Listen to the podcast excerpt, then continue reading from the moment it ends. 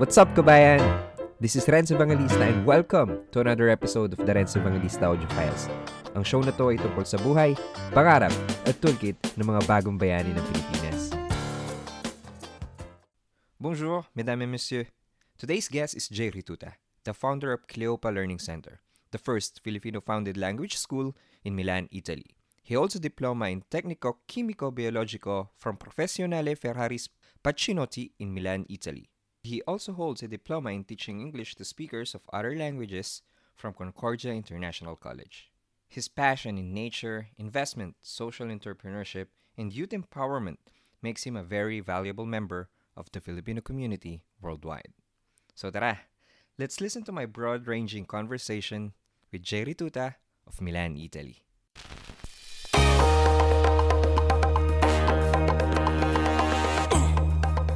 Malaman kung di mo susubukan, di ba?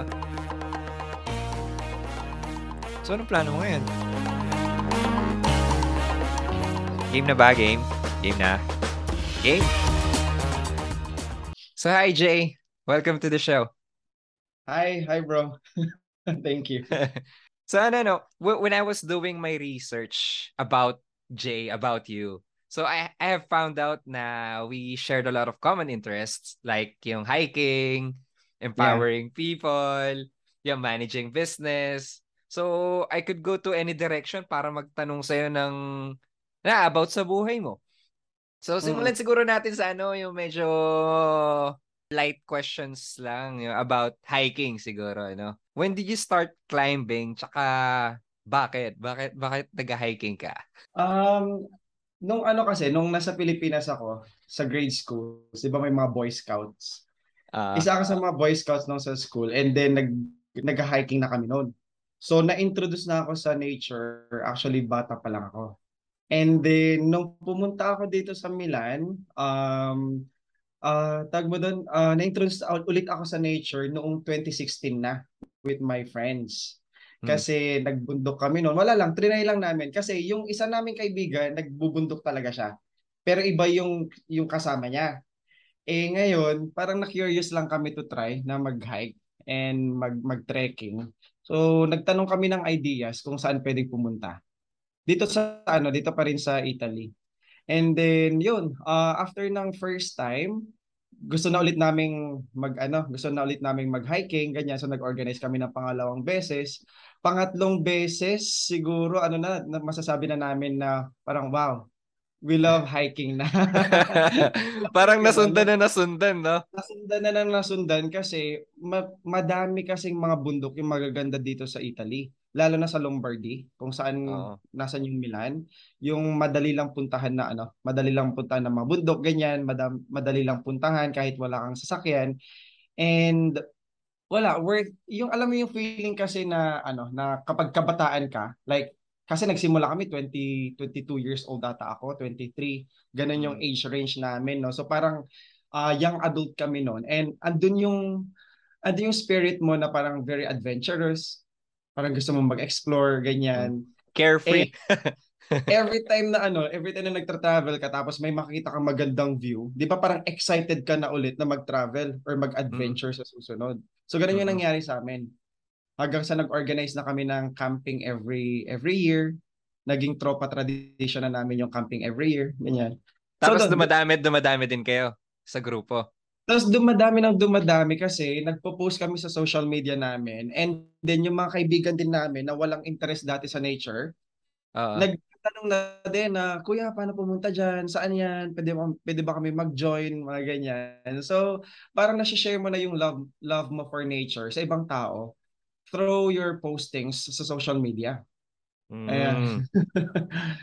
so yun, dumadami kami ng dumadami and yeah, ang saya, ang saya din. To 2016 ka nag-start mag-climb dyan. Kailan ka na ba dumating ng Italy? Anong year ka dumating ng Italy? 2006, I was 14 years old. 2006, 10 years yung gap bago ako nag-start ng climb. Oo. ano yung nag-trigger na? Oy, ano yung nag-trigger na? Oops. Sige, try natin yung ano, try natin yung umakyat. Ah, wala, curiosity lang talaga. Curiosity lang talaga. Yung kaibigan niya namin nagbubundok. So sabi namin, sige, try nga din natin magbundok. So nagpasama kami actually doon sa kaibigan namin yan, si Ed. Syempre. Uh... Si, si Ed, nagpasama kami. Dinala niya kami sa isang, mga ano lang naman, mga low-key climb lang. Yung madali lang, mga 2 hours, 3 hours, ganyan. Tapos hindi masyadong matarik yung trail. Kasi nga, mm-hmm. beginners. Ah, beginner trail lang muna. Uh-huh. 2016. So, for, 14 years old ka na dumating, tama ba? If I heard it I correctly. Was 14 years old, yes. Oo. 14. So, kamusta yung buhay 14 years old nung sa Italy? Paano yung, ano man nun, um, adaptation mo? Kasi, iba kasi pag pinanganak ka mismo dun sa, sa bansa eh. I mean, mm. may mga friends ka na din sa Pilipinas noon. So, paano yung adjustments na ginawa mo? Nung 14 na ako, um, hindi, um, kailangan nating i-mention na galing ako sa Ilocos Sur, doon ako nakatira all my life. No, okay. so mula sa probinsya, tas magma-migrate ka sa isang napakalaking syudad na Milano, grabe yung adjustment talaga doon. Like imagine mo yung culture shock, yung mag magsiswimming kayo makikita mo nakatopless yung mga yung mga tao, mga ganun, di ba? Parang, tapos makikita Normal dito sa Europe yun eh. Oo, di ba? Parang dumating tayo sa point na parang norm na sa mga European yung ganun. But anyway, uh, nung 14 years old ako, uh, malaking adjustment nung nag-migrate ako dito. Kasi first and foremost, yung Italy naman kasi hindi siya English-speaking country. So yung language barrier, yun yung unang naging challenge sa akin. So pumasok ako sa school, sa middle school, um, yung mga kaklase ko, sila yung nagtra-try na mag-English, pero broken English of course kasi hindi naman sila nag marunong talaga. So, ano, um, hindi ko alam kung paano, pero we found ways kung paano mag-communicate kahit kahit magkaiba yung languages.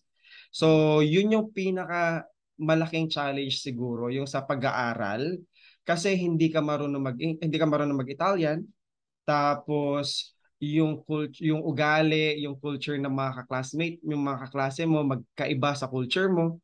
So hindi mo alam kung paano makibagay sa kanila. Ganyan. And growing up, siguro yung isa pa sa pinakamalaking challenges, yung um, feeling ko this is something na hindi na-realize ng marami, yung inferiority complex ng mga Filipino. Kasi living in a foreign land, parang feeling natin second class lagi tayo. Like inferior tayo lagi. So parang we cannot benefit sa mga privileges ng mga native dito, mga local dito, ganyan. So parang uh, challenge 'yon kasi parang nililimit mo yung sarili mo sa kung ano yung kaya mong gawin dito sa sa country or sa city kung saan ka nakatira. So feeling ko isa 'yon sa mga challenges na kinailangan kong pagtagumpayan talaga growing up dito sa Milan. when you mention yung inferiority, no? So, I was just curious, um, maybe we were just intimidated. What do you think? Um,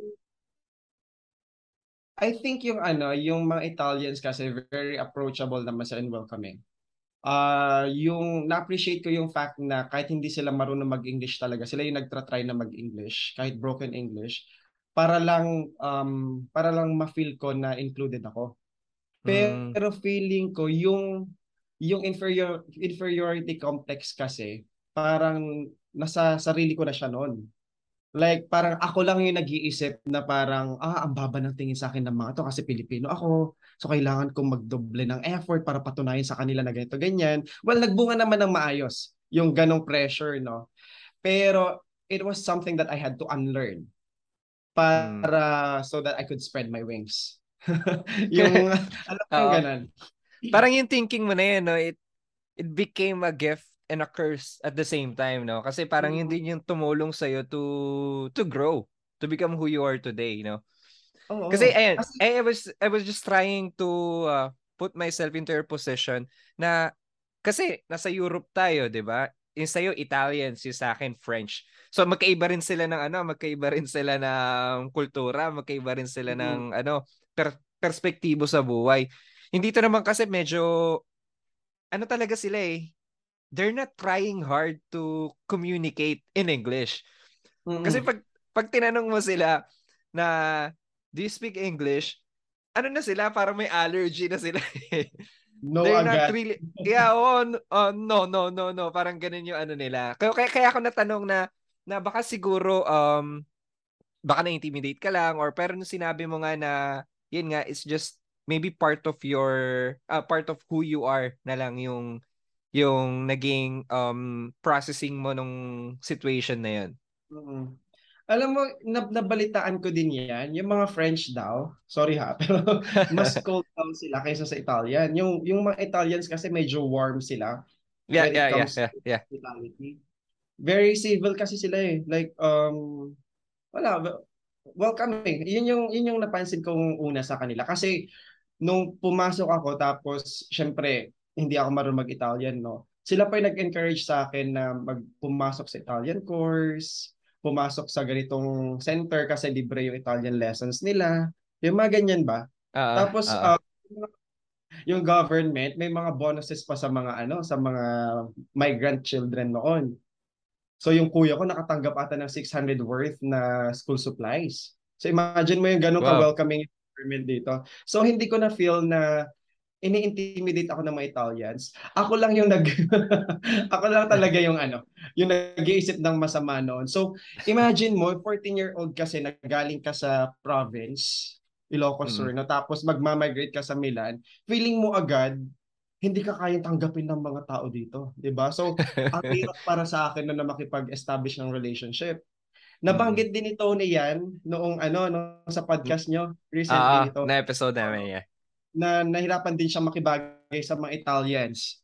Kasi siguro feeling ko same din kami ng thinking noon na um yun nga na parang para sa atin ay naisip natin na iniisip nila na second class lang lagi tayo. Something like that. So eh, ewan ko. Pero as I said, no, parang naging gift and curse na rin siya kasi look look at you today, no? Parang ibang you're a different kind of person na din, 'di ba? From like Oo, 10 years, oo. 20 years ago.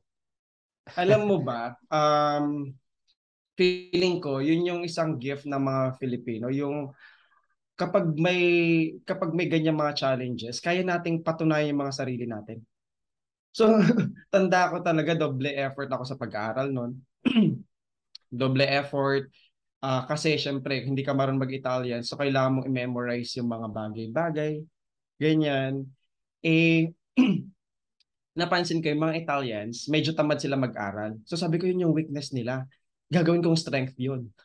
Kasi di ba sa atin sa Pilipinas, sanay tayo na everyday nagre-review tayo. Everyday nag-aaral tayo for for for the next date, for the following day. Eh, yung mga Italians hindi. Nag-aaral lang yan pag may mga exam, pag may mga test, pag may mga recitation, ganyan. Eh tayo araw-araw mag nag-aaral. So nagaw, nagawa ko siyang strength. And nakakatuwa kasi first year ko sa Italy, tapos nung nag-graduate nang nag-graduate na kami sa sa middle school, ako yung nakakuha ng pinakamataas na grade sa, sa Wow. sa state exam. So sabi ko, wow. parang nakaka-proud naman 'yon. So parang sino magsasabi, sino mag-aakala na kayang patunayan ng isang Pilipino 'yon. 'Di ba? Na imagine mo yung feeling mo is inferior ka lagi. Tapos second class ka lagi, pero papatunayan mo sa kanila na hey, masipag ako, hardworking ako, magaling ako mag-aral. Ganyan. Driven ako to to show to the world, to the universe rather. Ganun. Pero biro mo no nag, nag nag-excel ka pa dun sa sa sa part na 'yon, 'di ba? Kahit na may language barrier na tinatawag tayo, no? Pero paano mo ba na-develop yung ano, yung fluency mo dun sa Italian? Italian courses. Italian course, nakatulong talaga sila yung pinaprovide ng government na ah, at saka ng mga church communities na Italian courses. Nakatulong yung mga yon kasi doon ka makakilala ng na, ng mga kaibigan mo, yung mga unang mong friends, yung mga ibang lahi din na nag-aaral din ng Italian. So doon medyo medyo parang ano, parang at ease ka kasi alam mo na kahit broken Italian yung sinasalita mo, nagkakaintindihan kayo ng kaklase mo at walang walang inferiority complex masyado kasi alam mo na migrants kayo pareho. Mm-mm. So yun, tapos ah, nag-organize kami ng um well, na lumabas-labas. tumambay sa park, kumain sa labas, mga ganyan. And then, of course, nag-Italian kami. And then, doon na, doon ako natuto. Doon ako natuto mag-Italian. So, Parang in, inside and outside the school, no? Talagang pinapractice mo yung Italian mo. But is oh, there any yeah, ano, is there an, any other techniques na na for example nahihirapan ka to to memorize something? I mean, for kunwari ah kasi ikaw noon mga 14, 15, 16 years old ka nung nag-aaral ka ng Italian. How about pag late ka na nag-aral ng ng Italian, 'di ba? Parang medyo mahirap. Parang iba na yung ano, yung learning curve.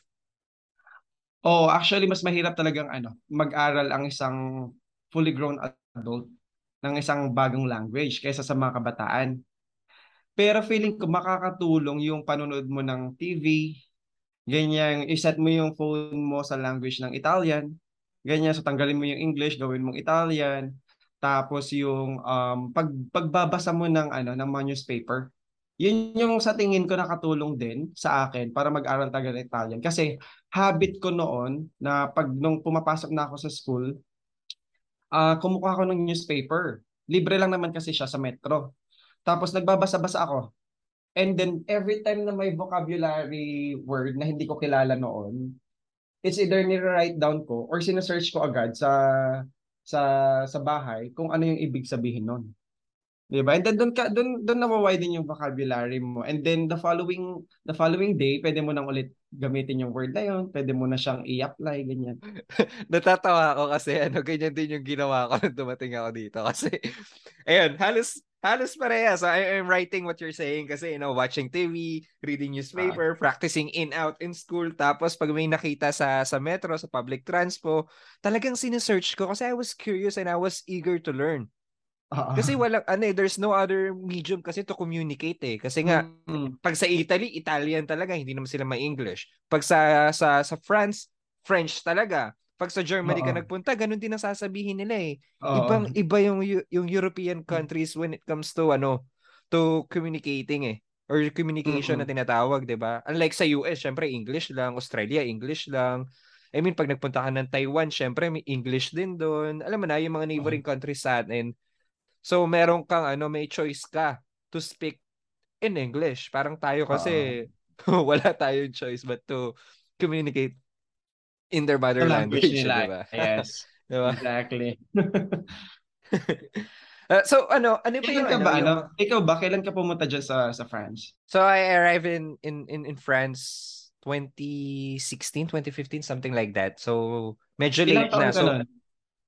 I was 20... Teka lang ah, hindi ko na alam yung age ko eh, no? so 29 ako ngayon, minus minus 6. So 23, 22, 23, ganun. Ah, okay. So adult ka na noon, yeah. Mahirap yung ano, mahirap din yung pinagdaanan ko noon to, to learn the language. Pero halos same lang din nung pattern nung ginawa mo no, sa akin. Siguro, uh, ano, doble lang yung effort ko noon kasi day and night yung French class ko noon tapos even weekends. Tapos talagang uma-attend ako ng ano ng mga activities, ng mga mm-hmm. gatherings kasama yung ibang immigrants, yung ibang mm-hmm. iba, iba ibang lahi, tapos pati yung mga French people. Talagang nakiki ano ako, ride talaga ako. Kahit hindi ko sila naiintindihan minsan.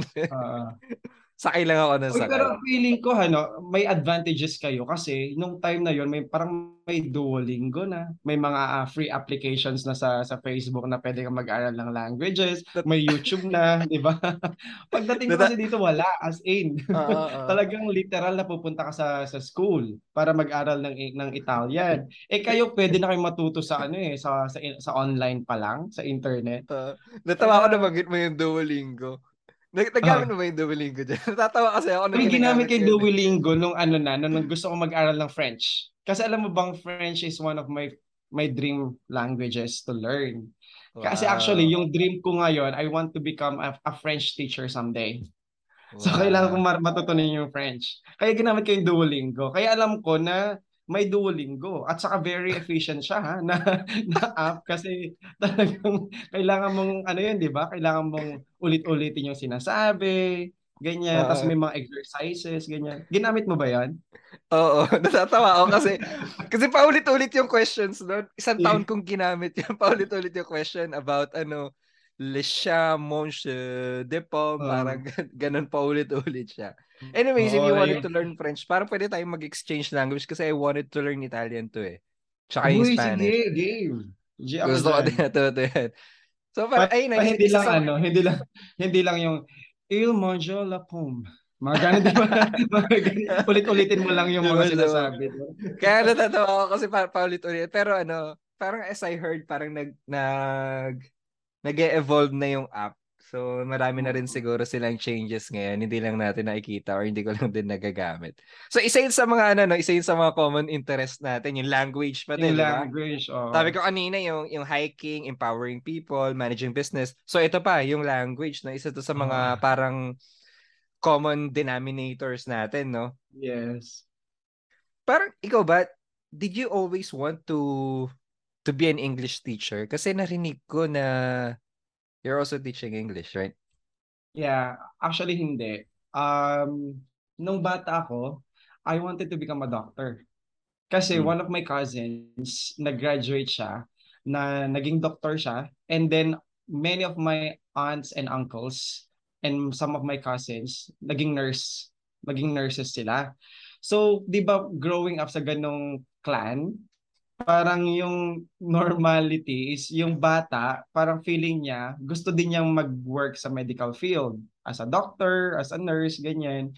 So yun yung yun yung nasa isip ko lagi no, parang gusto kong maging doctor. So kung sa grade schools tatanungin nila ako um what do you wanna be when you grow up? 'Di ba? Ang sagot ko lagi is I wanna become a doctor. 'Di ba? Mga ganyan, 'di ba?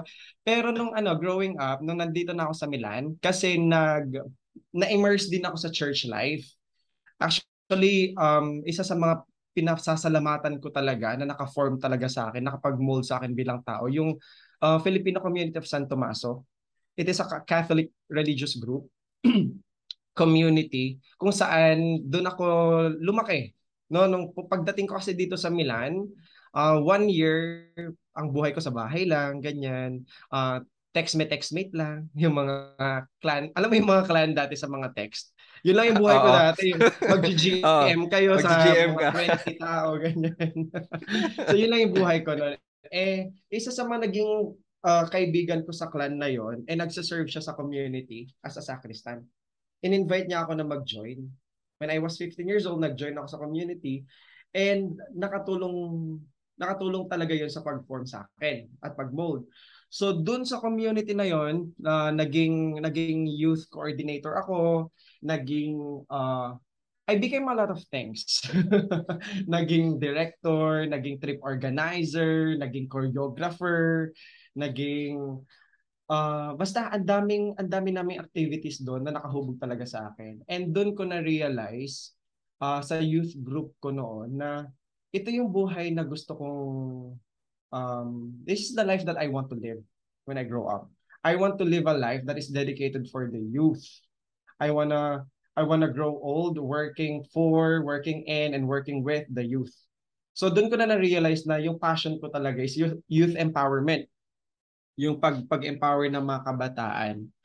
And then, nung naging young adult na ako, doon na in-unfold sa, uh, sa akin ni God. Doon na niya pina-realize sa akin na He wants me to become a teacher.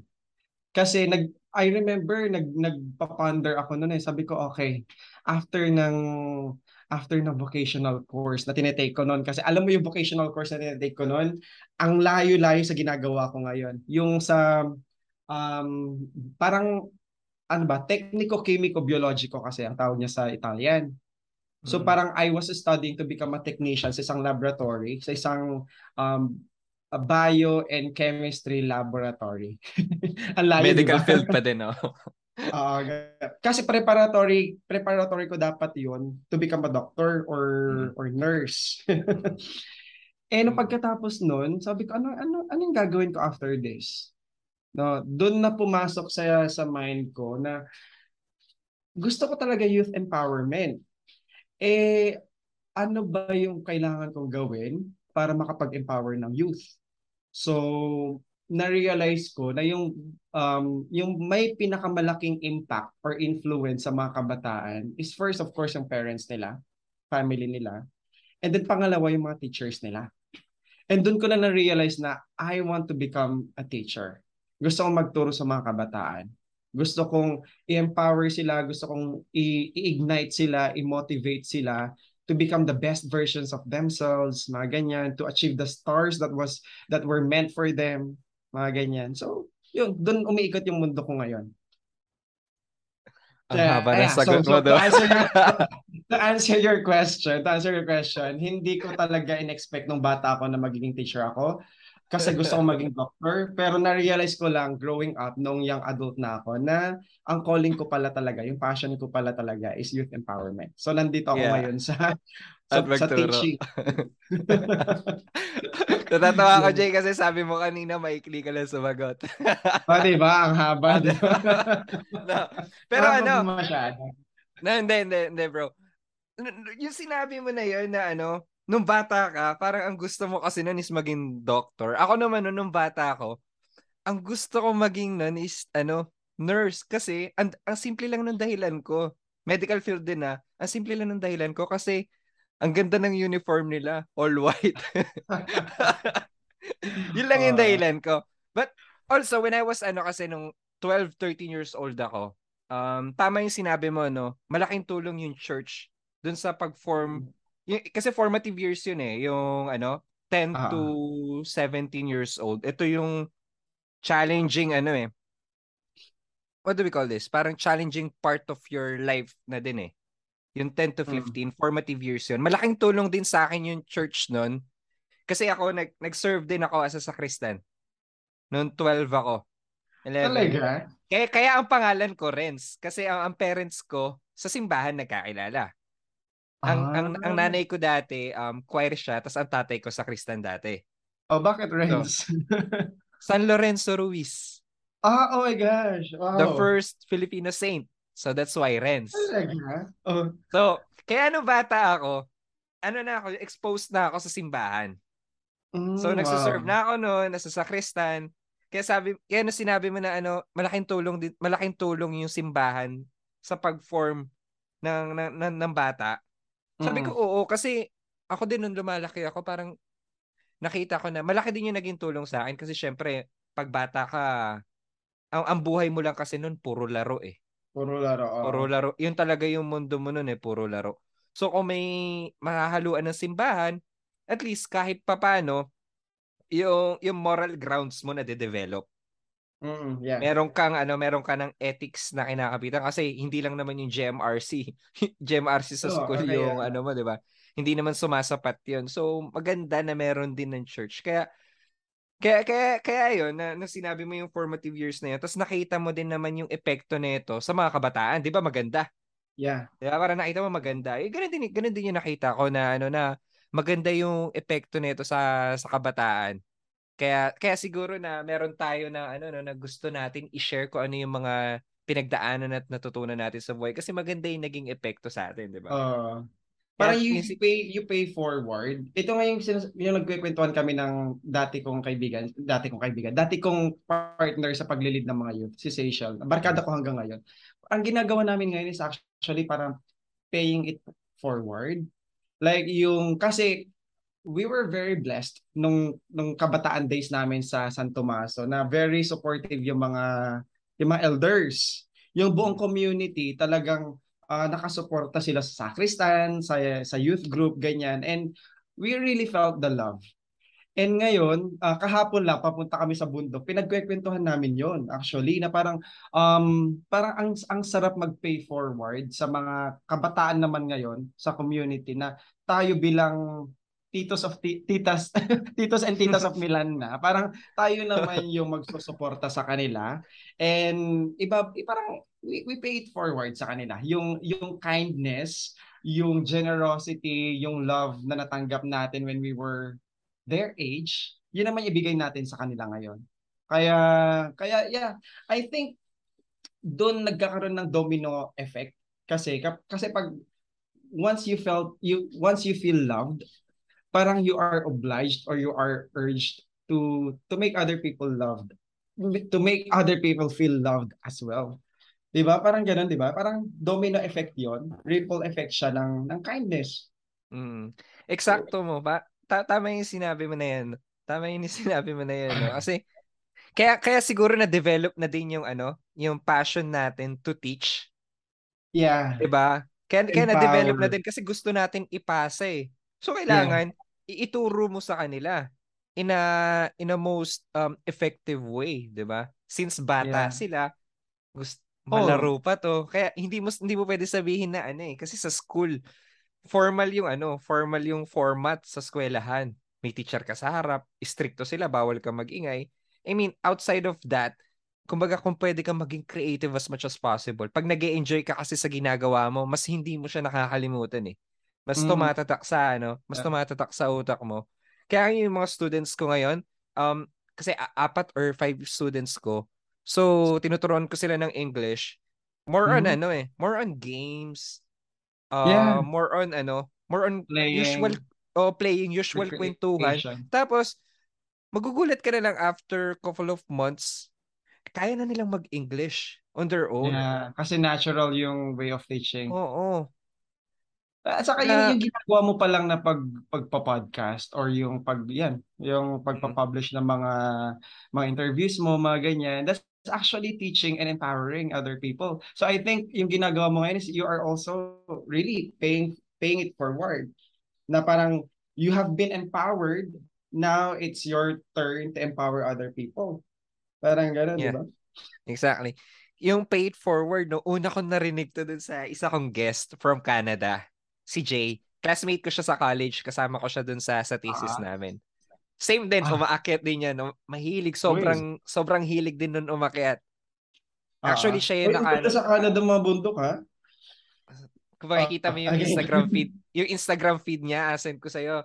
So, isisend ko sa'yo, sobrang ganda. Sobrang ganda sa ano, sa sa Canada.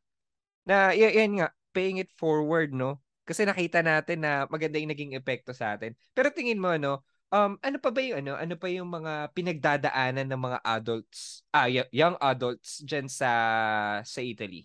Sa tingin mo, why we should empower them?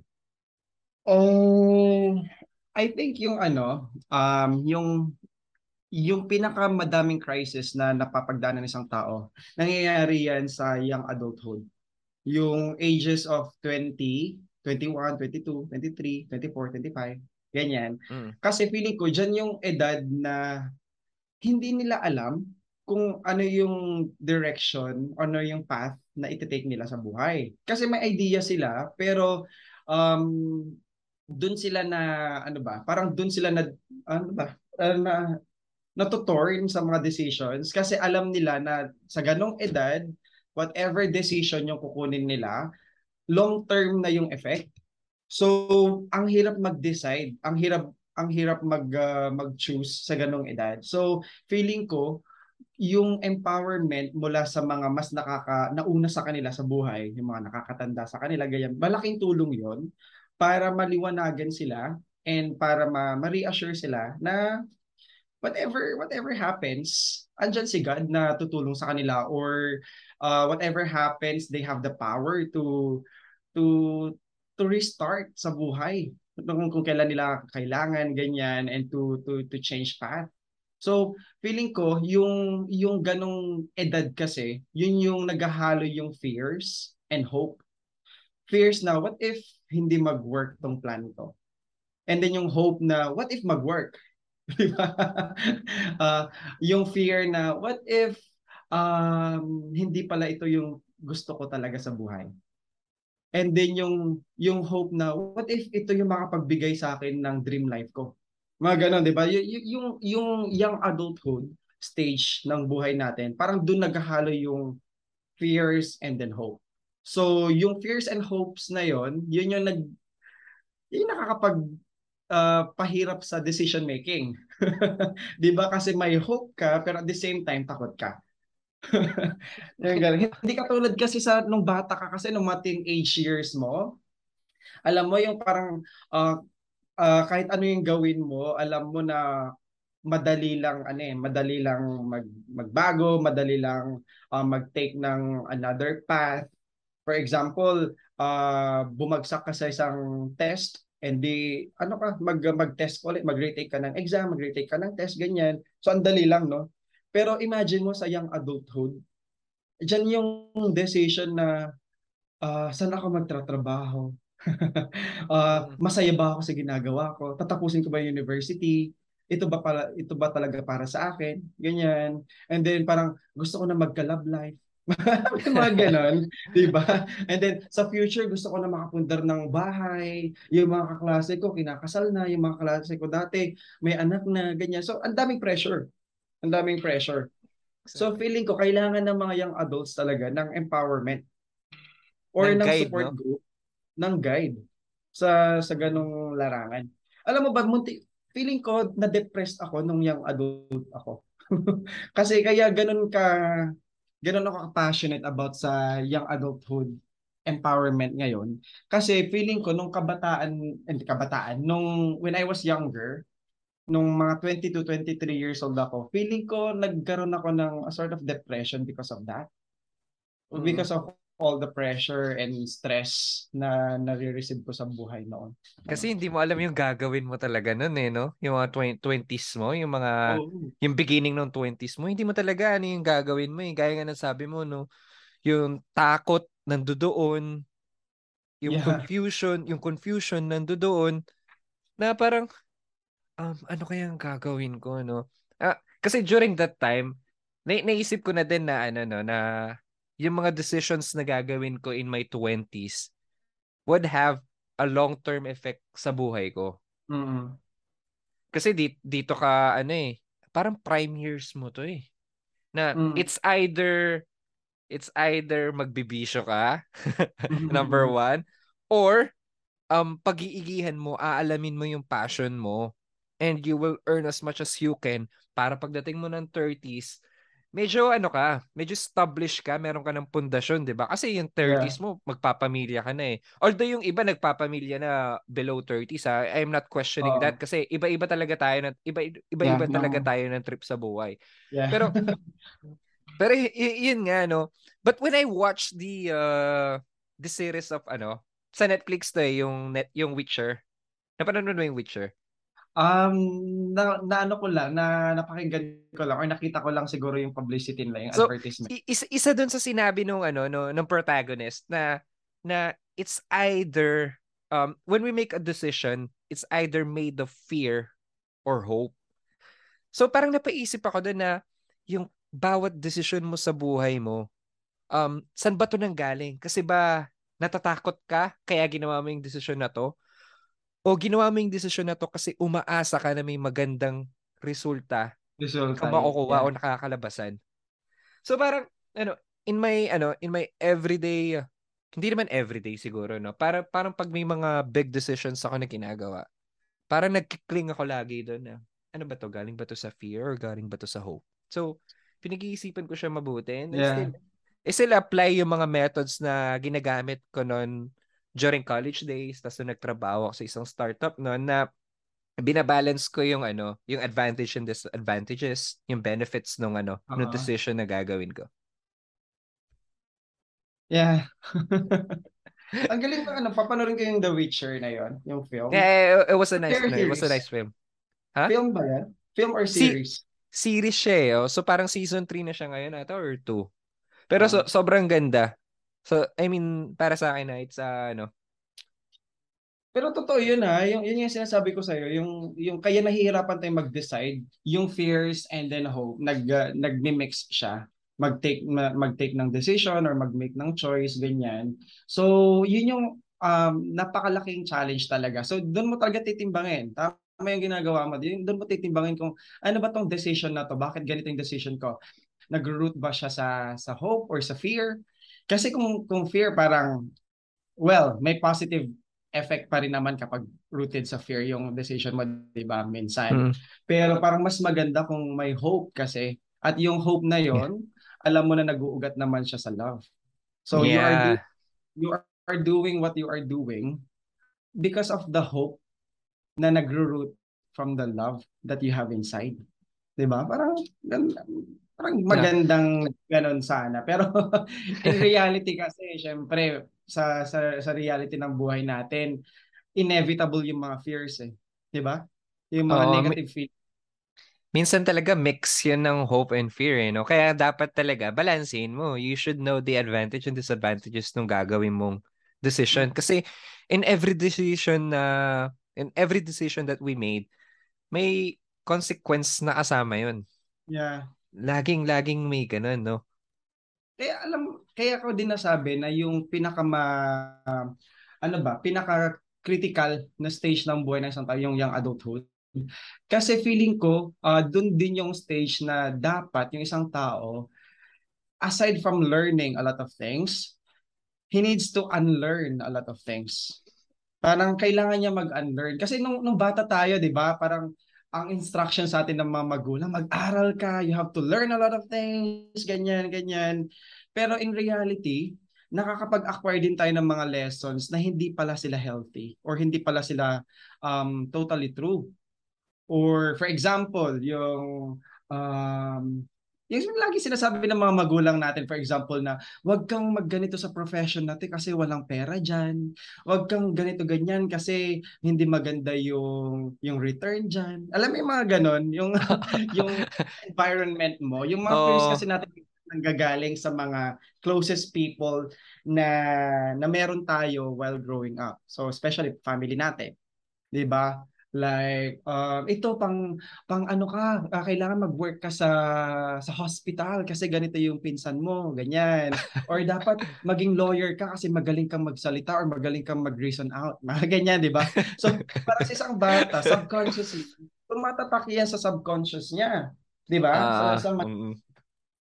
So sa grow sa sa sa young adulthood, doon mo kailangan i-learn yung mga bagay na yun. And i-filter talaga kung ano talaga yung um, ano ba? Kung ano talaga yung mag uh, magma-match sa situation mo as of that moment. Ano talaga yung mag-work para sa iyo. Mm. Kasi pagdating ng yung adulthood, ikaw na lang yung mas nakakilala sa sarili mo. Kasi dyan, ikaw na yung magde-decide for yourself. Wala na yung mga parents mo na magde-decide para sa'yo. Kasi ang pangit naman kung yung 24 years old ka na, 25 years old ka na, nagde-decide pa rin para sa'yo mga magulang mo, di ba? So, dyan sa edad na yan, dyan, dyan ka matututo talaga na you have to decide for yourself. Mm. Ganyan. So, yun.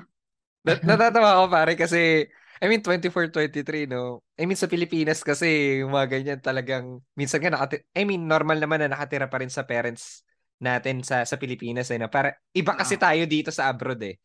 Na uh, parang pag no, 18 years old and above, kailangan you do it on your own, bahala ka na sa buhay mo. You have to find your job, uh, you have to support yourself. Parang ganun kasi dito, 'di ba? Uh, na eh mm. tama nga yung sinabi mo, no, yung, yung surroundings kasi malaki din yung epekto nun sa sa bata eh, no. Tapos mm. ma- mahirap talaga I mean ako ah, personally mahirap minsan unlearn yung mga bagay-bagay. Yeah. Lalo na kung galing sa mga parents. Especially pag yan, galing nga sa parents. Kasi ta- mm. yan yung tatatak talaga sa ano mo, sa at the back of your mind, laging naka hinahunt ka ng mga yan. La, especially mga negative. Yung mga uh, negative uh. of yourselves, ganyan. yun, pero yun kasi minsan din yung naghihinder sa'yo to spread your wings. So, kailangan mo i-unlearn yung mga bagay na yun. And unlearn and then learn. yung, mm, mm, yung mga hindi, hindi naman pwedeng i-unlearn mo lang tapos bakante na yung utak ko. no, pero na, na, nabanggit mo no kanina kasi yung parang mga meet kasi ng mga parents eh, yung mga paniniwala nila na oh sa ganitong field, dito ka pumasok kasi malaki yung kita. Mm. Ganito, ganyan. Dito ka pumasok kasi siya para mukha siyang successful. Yun yung mga sinasabi ng mga parents normally, no? Pero uh, ikaw ba sa sa profession or field of expertise mo ngayon, no? Ano yung mga common meet sa sa job or field of expertise mo ngayon? Um, ano ba?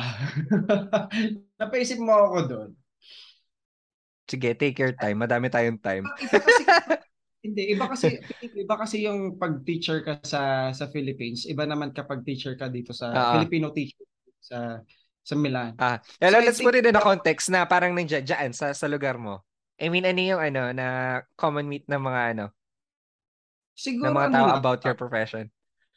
Siguro ano lang, bilang teacher, uh, parang na-pressure ka lang na kailangan mo maging role model. Hindi naman sa na-pressure, pero parang you, you feel yung yung urge or yung yung obligation na you have to be a role model or good example sa mga sa mga estudyante mo. Well, magandang role model ka naman or maging mag, as much as possible magiging good example ka naman talaga sa teacher, di ba? Mm, Pero mm. minsan kasi yung mga yung mga haters mo, charot. yung haters mo ganyan, makapag-comment lang like um they, they, need, they, they need to understand that you are also a human being, a, a person na may mga imperfections din, may mga flaws din, na hindi every time, hindi every time finesse ka or hindi every time oh. maganda yung conduct or maganda yung behavior mo. Di ba? Tao mm. ka lang din na minsan nagagalit din, minsan moody ka din, hindi ka... I mean, I think yung yung ganun nga, yung yung isang pinakamalaking myth siguro about teaching is every time kailangan mo maging a certain kind of a person. Parang parang perfect ka dapat, no? Parang kasi na par- yun, parang ganun, no? Na, kasi example na, kasi ka teacher ka, oh. So parang close ka ng mga nakasurround sa'yo. Dapat ganito ka. Yung ganito oh, ka, ubak, mag-behave, gumat, gumat, ganito ka dapat yung yung ugali mo, yung behavior mo, mm. mga ganyan. Eh hindi eh. Sa sa panahon tao, na tao ka lang din, 'di ba? Hindi sa sa panahon natin, hindi na ganoon. I mean, hindi na tayo nakakahon. 'Di ba ka, kasi dati, oh, doctor ka dapat ganito ka. Engineer ka dapat ganito ka. O teacher ka dapat ganito ka. Hindi na. Kasi ngayon may mga ano na tayo, may mga ano bang tawag mo sa ganun? Yung parang may iba't iba tayong mga personalities. May iba iba-iba tayong personality sa trabaho. May iba tayong personality naman kapag ang kasama natin mga barkada natin o yung mga pamilya natin. Iba naman yung personality natin kapag um, kapag acquaintance lang or hindi mo masyadong kilala yung kasama mo. Mga ganun. And people need to understand that na hindi sa lahat ng pagkakataon ganun ka. Hindi ka nakakahon. Bilang tao, hindi ka yeah. nakakahon. alam mo, bihi- alam mo, bihira, bihira kasi sa tao yan, I mean sa age natin, no, eh, na may ganyang klase ng wisdom na you have to understand that we we're all different. And in any kind of situation, pwedeng iba't iba, iba-iba din yung maipakita natin. Kasi binaba, I mean, as a human being, minsan binabase natin yung, binabasa natin yung sitwasyon eh. Uh, 'Di ba? So, so normal yun. Pero yung ibang tao kasi, parang ang tingin nila sa'yo, for example, kung ikaw ay English teacher ka, parang dapat um, perfect lahat ng grammar mo. Perfect um, yung English mo, yeah. O nga, perfect yeah. yung English mo. Isa yan sa mga common myth eh, na parang hindi ka dapat nagkakamali kasi English teacher ka eh. Uh, 'Di ba? Yeah. Pero uh, ano ka, hello, ano ka ba? I mean, syempre 'di ba? Hindi hindi mo naman ano, hindi mo naman um masasabi na sa lahat ng sitwasyon perpekto yung ginagawa mo, perpekto lahat uh, ng sinasabi mo, 'di ba? Uh, actually, yung I mean, ganyan, pati nga yung mga native speakers like yung mga Americans or mga They commit British, mistakes. Nagkakamali sila, di ba? Oh, nagkakamali din naman sila. Pero alam yung natural lang sa kanila. Like, oh. kasi nga may mga slangs. May mga oh. may mga ano sa parang pa, parang tayo pag nagtatagalog tayo. Oh. May mga mali-mali din tayo sa grammar na hindi natin na-realize. Pero natural Tama. lang lumalabas. Diyos ko, sa, sa pagtatay pa nga lang, di ba? Mali-mali oh. na yung Pero tayo mga Pilipino, ano, pag tinignan natin yung ibang Pilipino na nag-English, parang ano tayo, eh, para tayong judge sa sa korte. Taas ng standard, no? Pag gano'n, pag sa English. So, I mean, automatically, no, na, na nakakuha na, ah, mali, mali siya doon. Mali siya sa ganito. Ah, hindi ako maniniwala dyan. Parang ganito. eh, parang, parang common na lang natin yun, eh. No, na, ano. Ewan ko ba? Sadly to say, medyo, medyo, ano nga, medyo judger tayo sa, sa part na yun. Mabilang Pilipino Oo. eh, eh, isa yun uh, isa yun sa ano sa mga common meat, no. Pero ikaw, tama, diyan naman sa ano, ano yung ano, biggest challenge mo na kinaharap diyan sa sa business mo? Tsaka paano mo siya tinatakal? Well, biggest challenge mo ko dati, um, kasi yung yung Cleopa kasi, yun yung name ng ng language center natin dito siya yung pinakaunang uh, language center or language school na na-found by Filipinos. So mm-hmm. walang masyadong challenges na na na encounter pero ang pinakamalaki lang siguro yung kailangan mong i-gain yung trust ng mga tao. Kasi of course, nagsisimula ka, so kailangan mong, yan na naman, yung, yung sinasabi ko sa iyo kanina, kailangan mo na naman patunayan yung sarili mo. Di ba? Kailangan mo na naman i-prove, i-prove sa kanila na katiwa-tiwala ka. Ganyan. So, yun yung isang pinakamalaking challenge doon. Um, uh, kailangan mong mag-gain yung trust and uh, yung support ng mga tao nakapalibot sa'yo. And hindi yun madali ha. Kasi alam mo naman yung Filipino culture natin na sometimes may mga tao na hindi masaya sa mga successes mo sa buhay, 'di ba? May mga ganun and na naka-encounter din ako ng ganun. Pero yung ano sa akin, yung mentality ko kasi is ewan ko, um masyado lang siguro akong free-spirited na I don't care kung ano sinasabi mo, basta gagawin ko tong trabaho ko the best way that I can. And then, yun, I don't care kung kung siraan mo ako ganyan or I don't care kung um, tawagan mo yung mga estudyante ko, yung mga parents sa mga estudyante ko para palipatin ng school or para magsabi na kung ano-ano about sa Cleopa na wala namang sense ganyan. And basta gagawin lang namin yung best namin. My team and I mag uh, mag uh, mag uh, tawag ba mag-brainstorm kung paano maging better next time, paano i-improve yung mga services. And then I think yung ganong mentality, yun yung nagpa uh, nagpatibay sa Cleopa bilang school kahit kahit during the pandemic nag-strive pa rin siya somehow.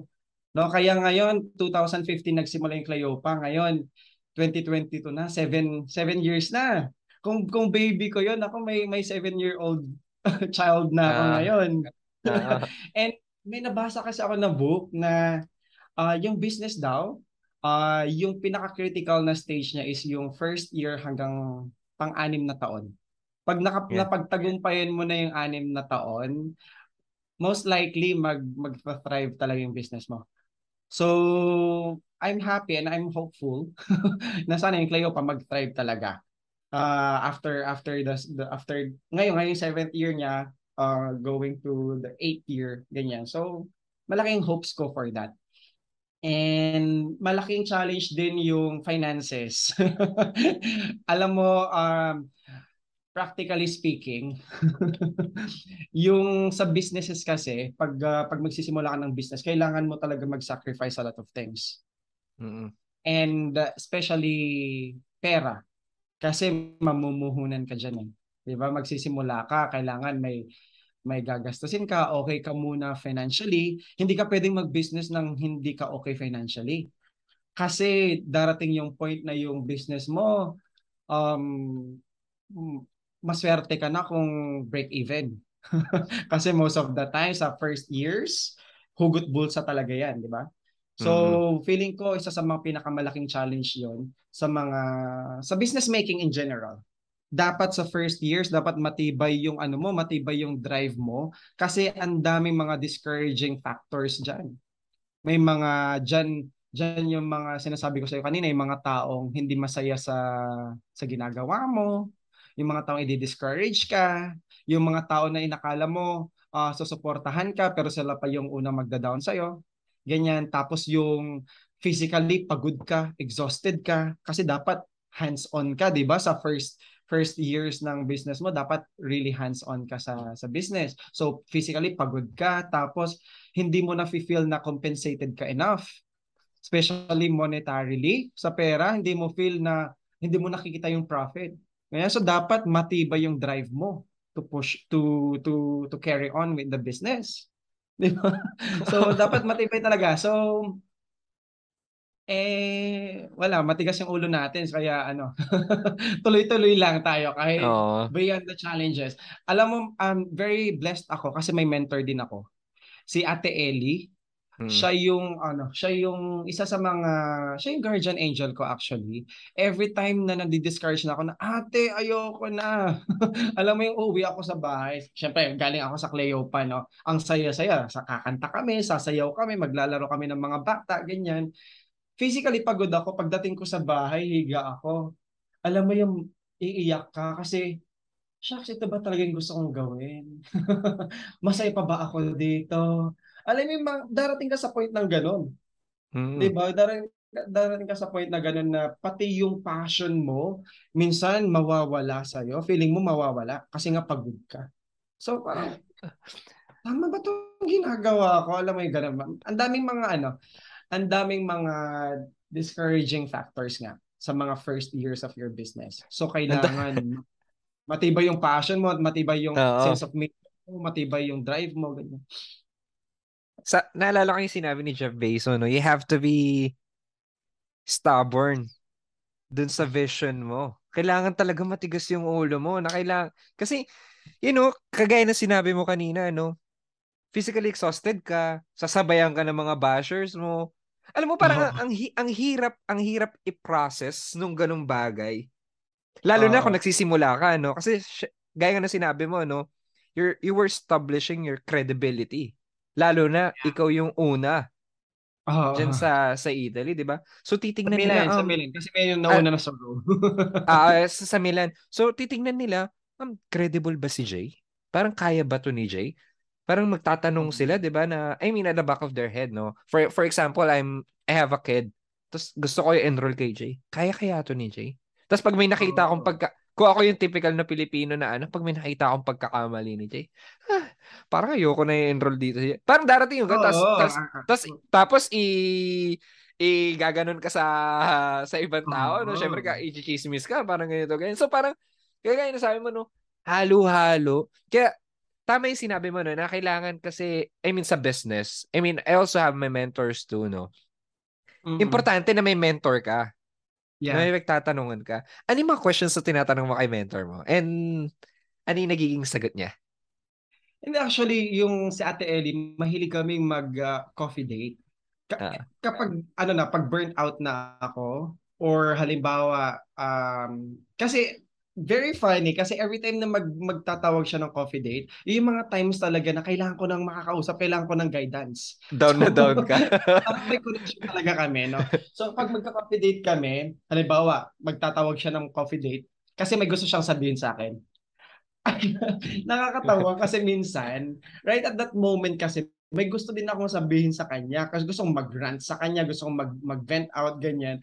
Lumalabas dyan, tapos na yung coffee date namin, kailangan na namin umuwi. Hindi pa pala siya nakakapagsabi na kung ano kailangan niyang sabihin sa akin. Kasi ako yung mismo yung, ako na yung nagdadaldal agad.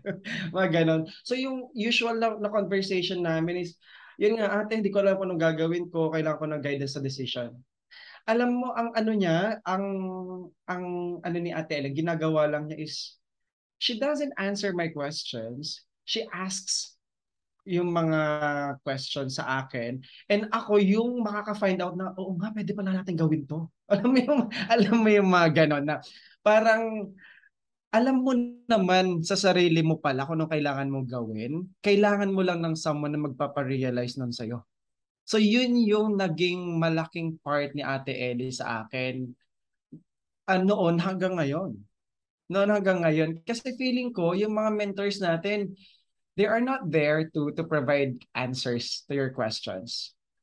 But they are they are there to to help you realize kung ano yung mga sagot sa mga tanong mo. At ikaw na mismo yung makakapag-come up sa sa solution na yon. I think yun yung yun yung ano, yun yung trabaho ng mga mentors, di ba? Kasi at the end of the day, yung it's it's about you pa rin eh. Yung yung mga mentors natin nandiyan lang sila to advise, to guide, ganyan. To guide. Pero yung decision making, it's up to you pa rin. So dapat yan. So dapat ano, Ikaw pa rin yung magpupull ng strings talaga eh. oo, Pero gaya na sinabi mo, no, maganda, maganda yun na meron kang mentor na talagang nakikinig sila eh. No? Ramdam mo na nakikinig siya sa'yo. Kasi yeah. they don't they don't they don't give you answers immediately. They ask questions rather than giving answers. And it- one of the one of the best things about ano no, having a mentor yung ganyan.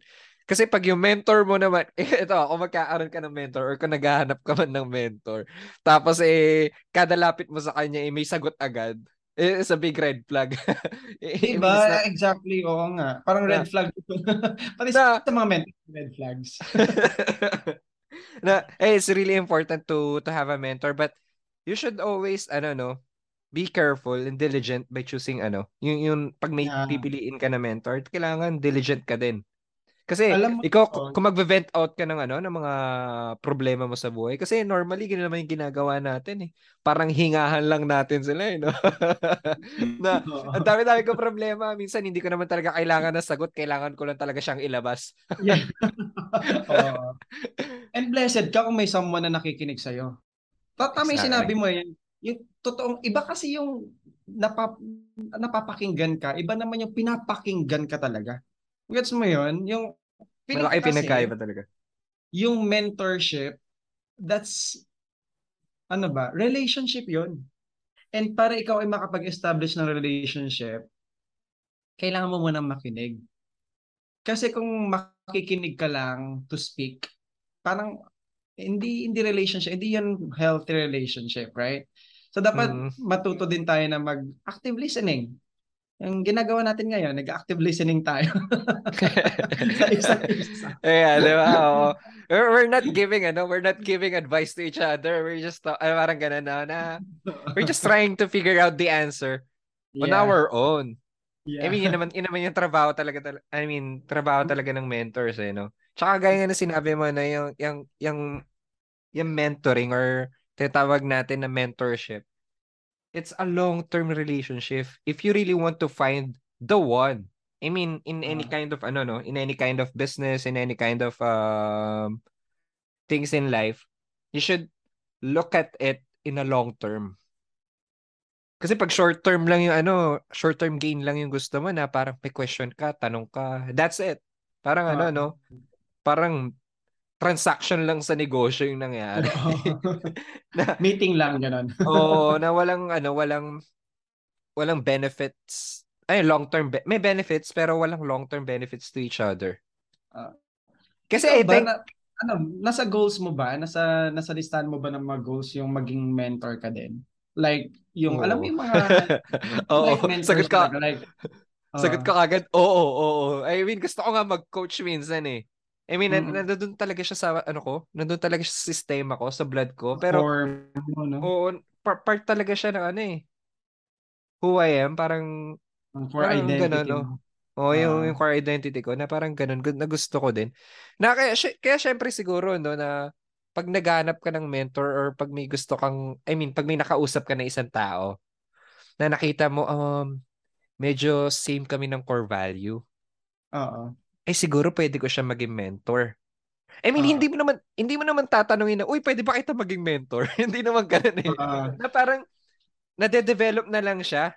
Yeah, on a, exactly. on a daily meeting. Exactly. Ikaw ba ikaw ba tinanong mo si yung mentor hindi, mo? Uy, pwede ba kita maging mentor? 'Di ba? Hindi naman ganoon. Hindi ano lang 'yan, nagano lang sa coffee dates talaga. So naging frequent. Hindi man frequent, pero naging parang regular yung coffee dates namin. And then na-realize ko na lang na parang oh, parang mine-mentor na niya ako. Parang Parang, eh, ganun nga, hindi, hindi uh, siya formally na, ate, can you be my, eh, my mentor? Walang ganun. Uh, Parang na-develop, tama yung sinasabi, na-develop na lang yung relationship na yon in time. Pero hmm. kailangan mo mag, ano talaga, kailangan mo siyang i-meet, kailangan, kailangan niya mag-usap regularly, mga ganyan. Hmm. Kailangan mo mag-invest din ng time mo sa, yeah. sa lahat naman ng relationship, 'di ba? Lahat ng hmm. relationship, hmm. uh, romantic man 'yan, sa kaibigan man 'yan, sa mentor man 'yan, ganyan, kailangan mo mag-invest ng time. Yeah. Diba? Is there ano, is there any other ano, most influential people sa buhay mo? Other than her. Brother Bo Sanchez.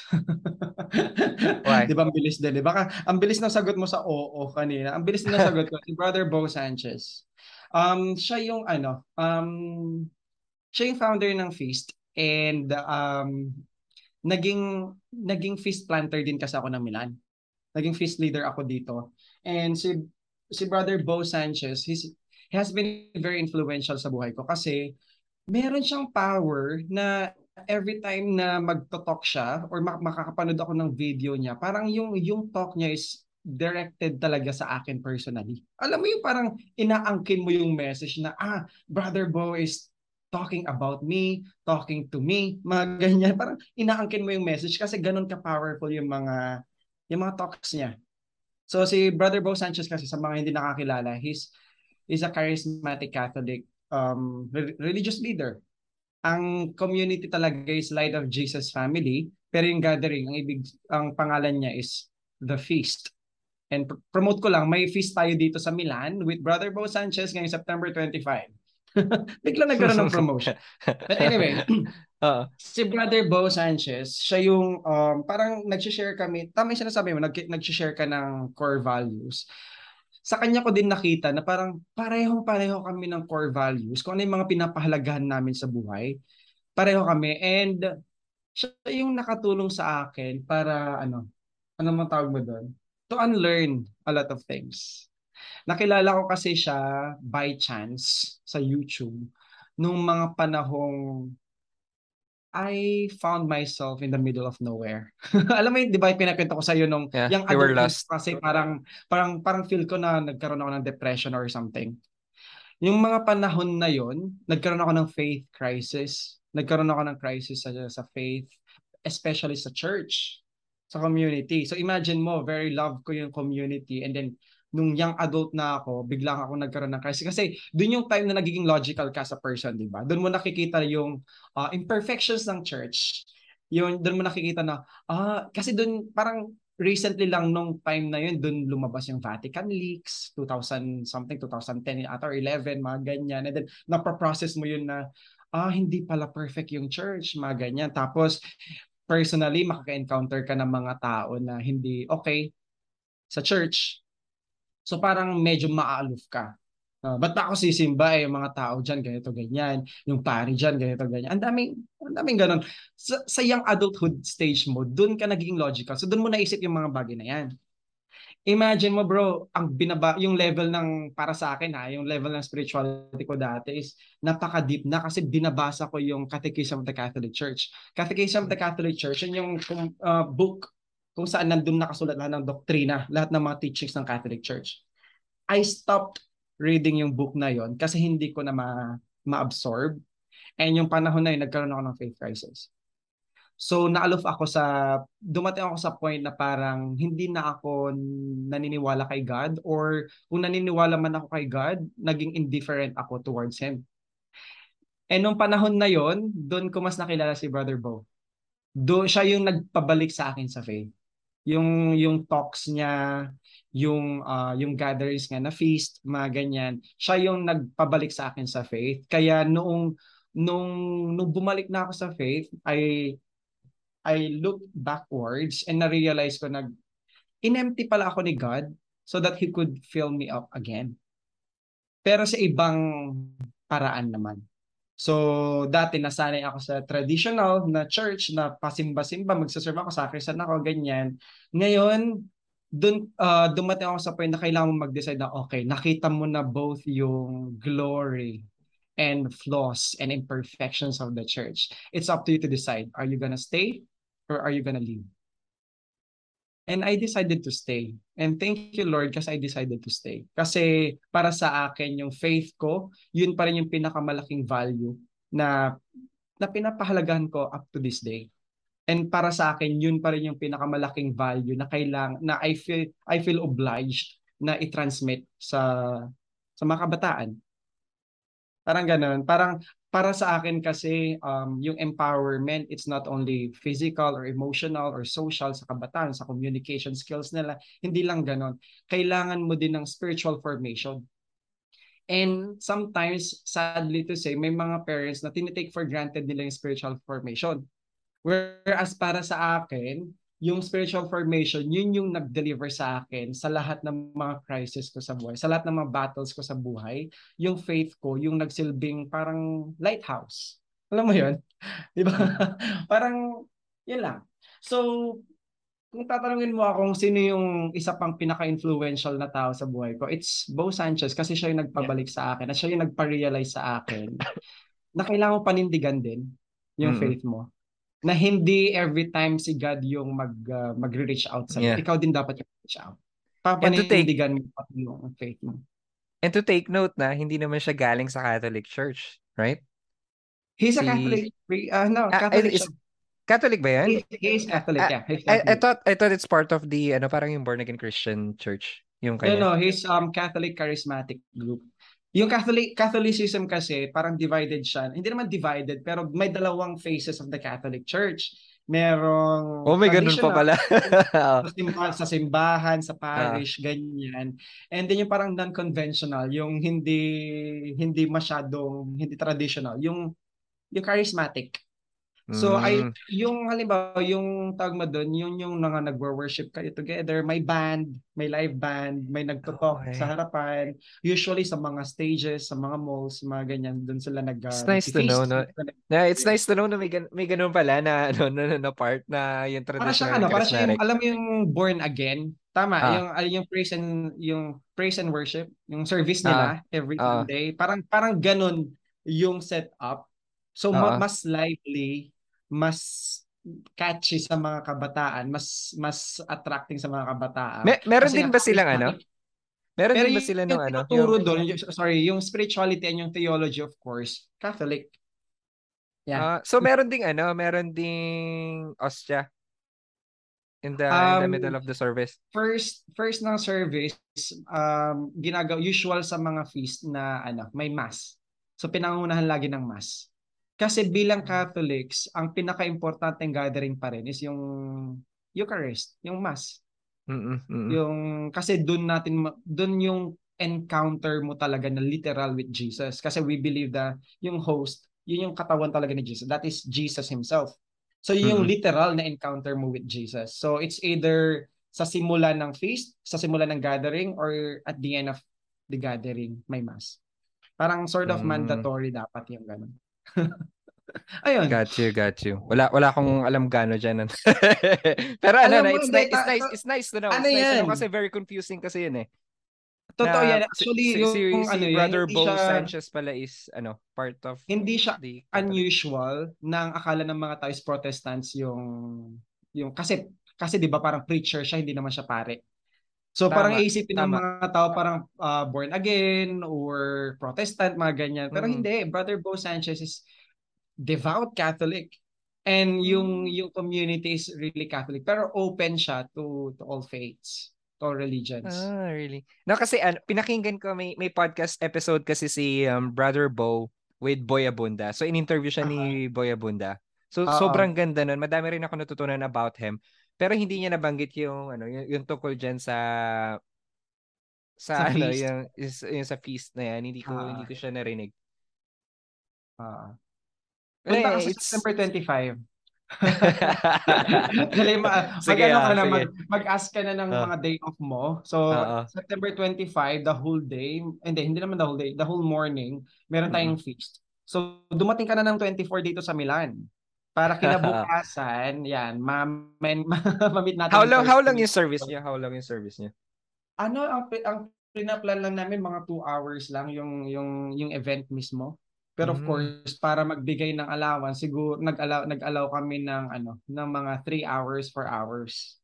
Interesting. kasi syempre pag event 'yan, madaming activities eh. So hindi mo talaga matatansya Mm. yung exact na na time allotment dapat. Interesting, Ayun. interesting, man. Tignan mo, dumaan na naman yung 40 minutes. Ang bilis I mean, there's Sabi another 40 sabi nga minutes. nito, ah. Na parang bitin.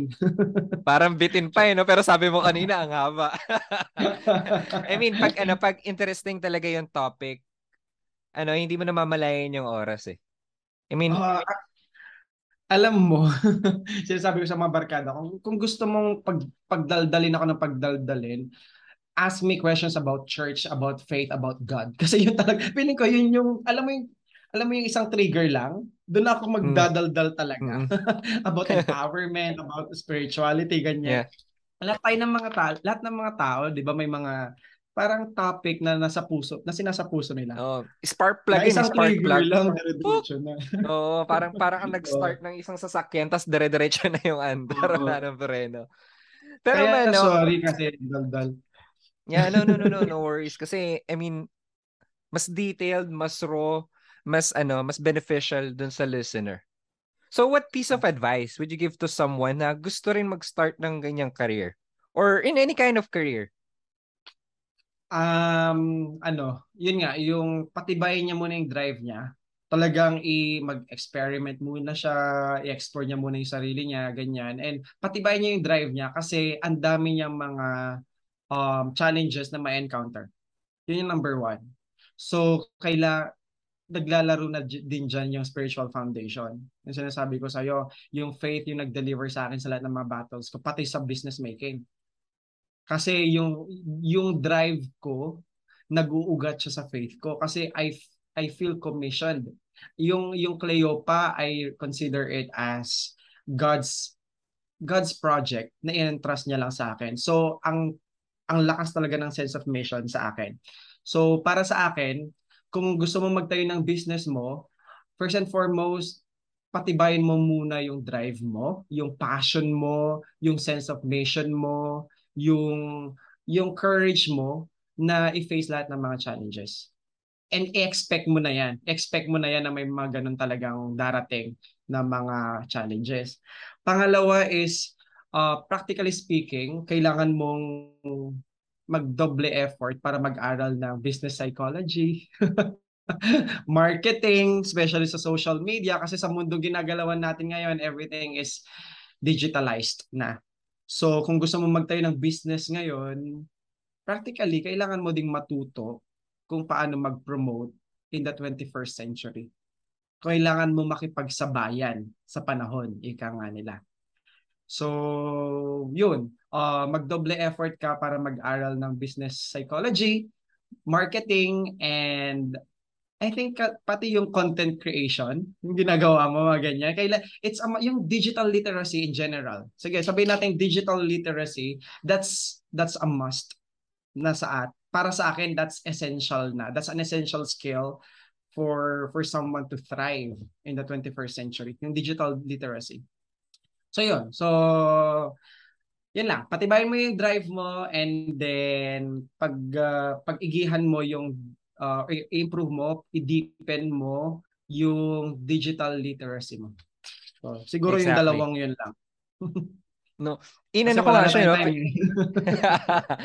na pin, pin, pinrases ko siya, pinrases ko siya maigi. Parang parang there are ano, four foundation na kailangan yung, yung financial foundation na sinabi mo, kailangan ready ka financially. Uh, Emotionally, dapat stable ka din eh. And then yung spiritual foundation dapat na doon. And at the last, sinabi mo nga yung intellectual. No? Kailangan, pagtrabahuhan mo talaga, kailangan meron kang intellectual foundation para mag-thrive yung business mo, di ba? Mm. But I have a one last question before we end the podcast. If you could be remember for one thing, ano yan? Alam mo, um, yung, yung tanong na yan, natanong na sa akin once na sa feast, sa feast conference namin. And yung sagot ko, it, it's gonna be the same. Ang sagot ko is, if I want to be remembered, I want to be remembered as that imperfect that imperfect guy sorry i want to be remembered as that imperfect guy who strives to ignite the world with the little light that he has sa ano ko yan, profile picture ko yan, kinaption ko kasi right at that moment, tinanong sa akin, kung gusto mong maalala ka ng mga tao, ano yung gusto mong memory nila sa'yo? I want to be remembered that way. Na isang imperfect na tao, pero nag-commit siya sa sarili niya to ignite other people with the little light. Thank you, Jay. That's Jay Rituta.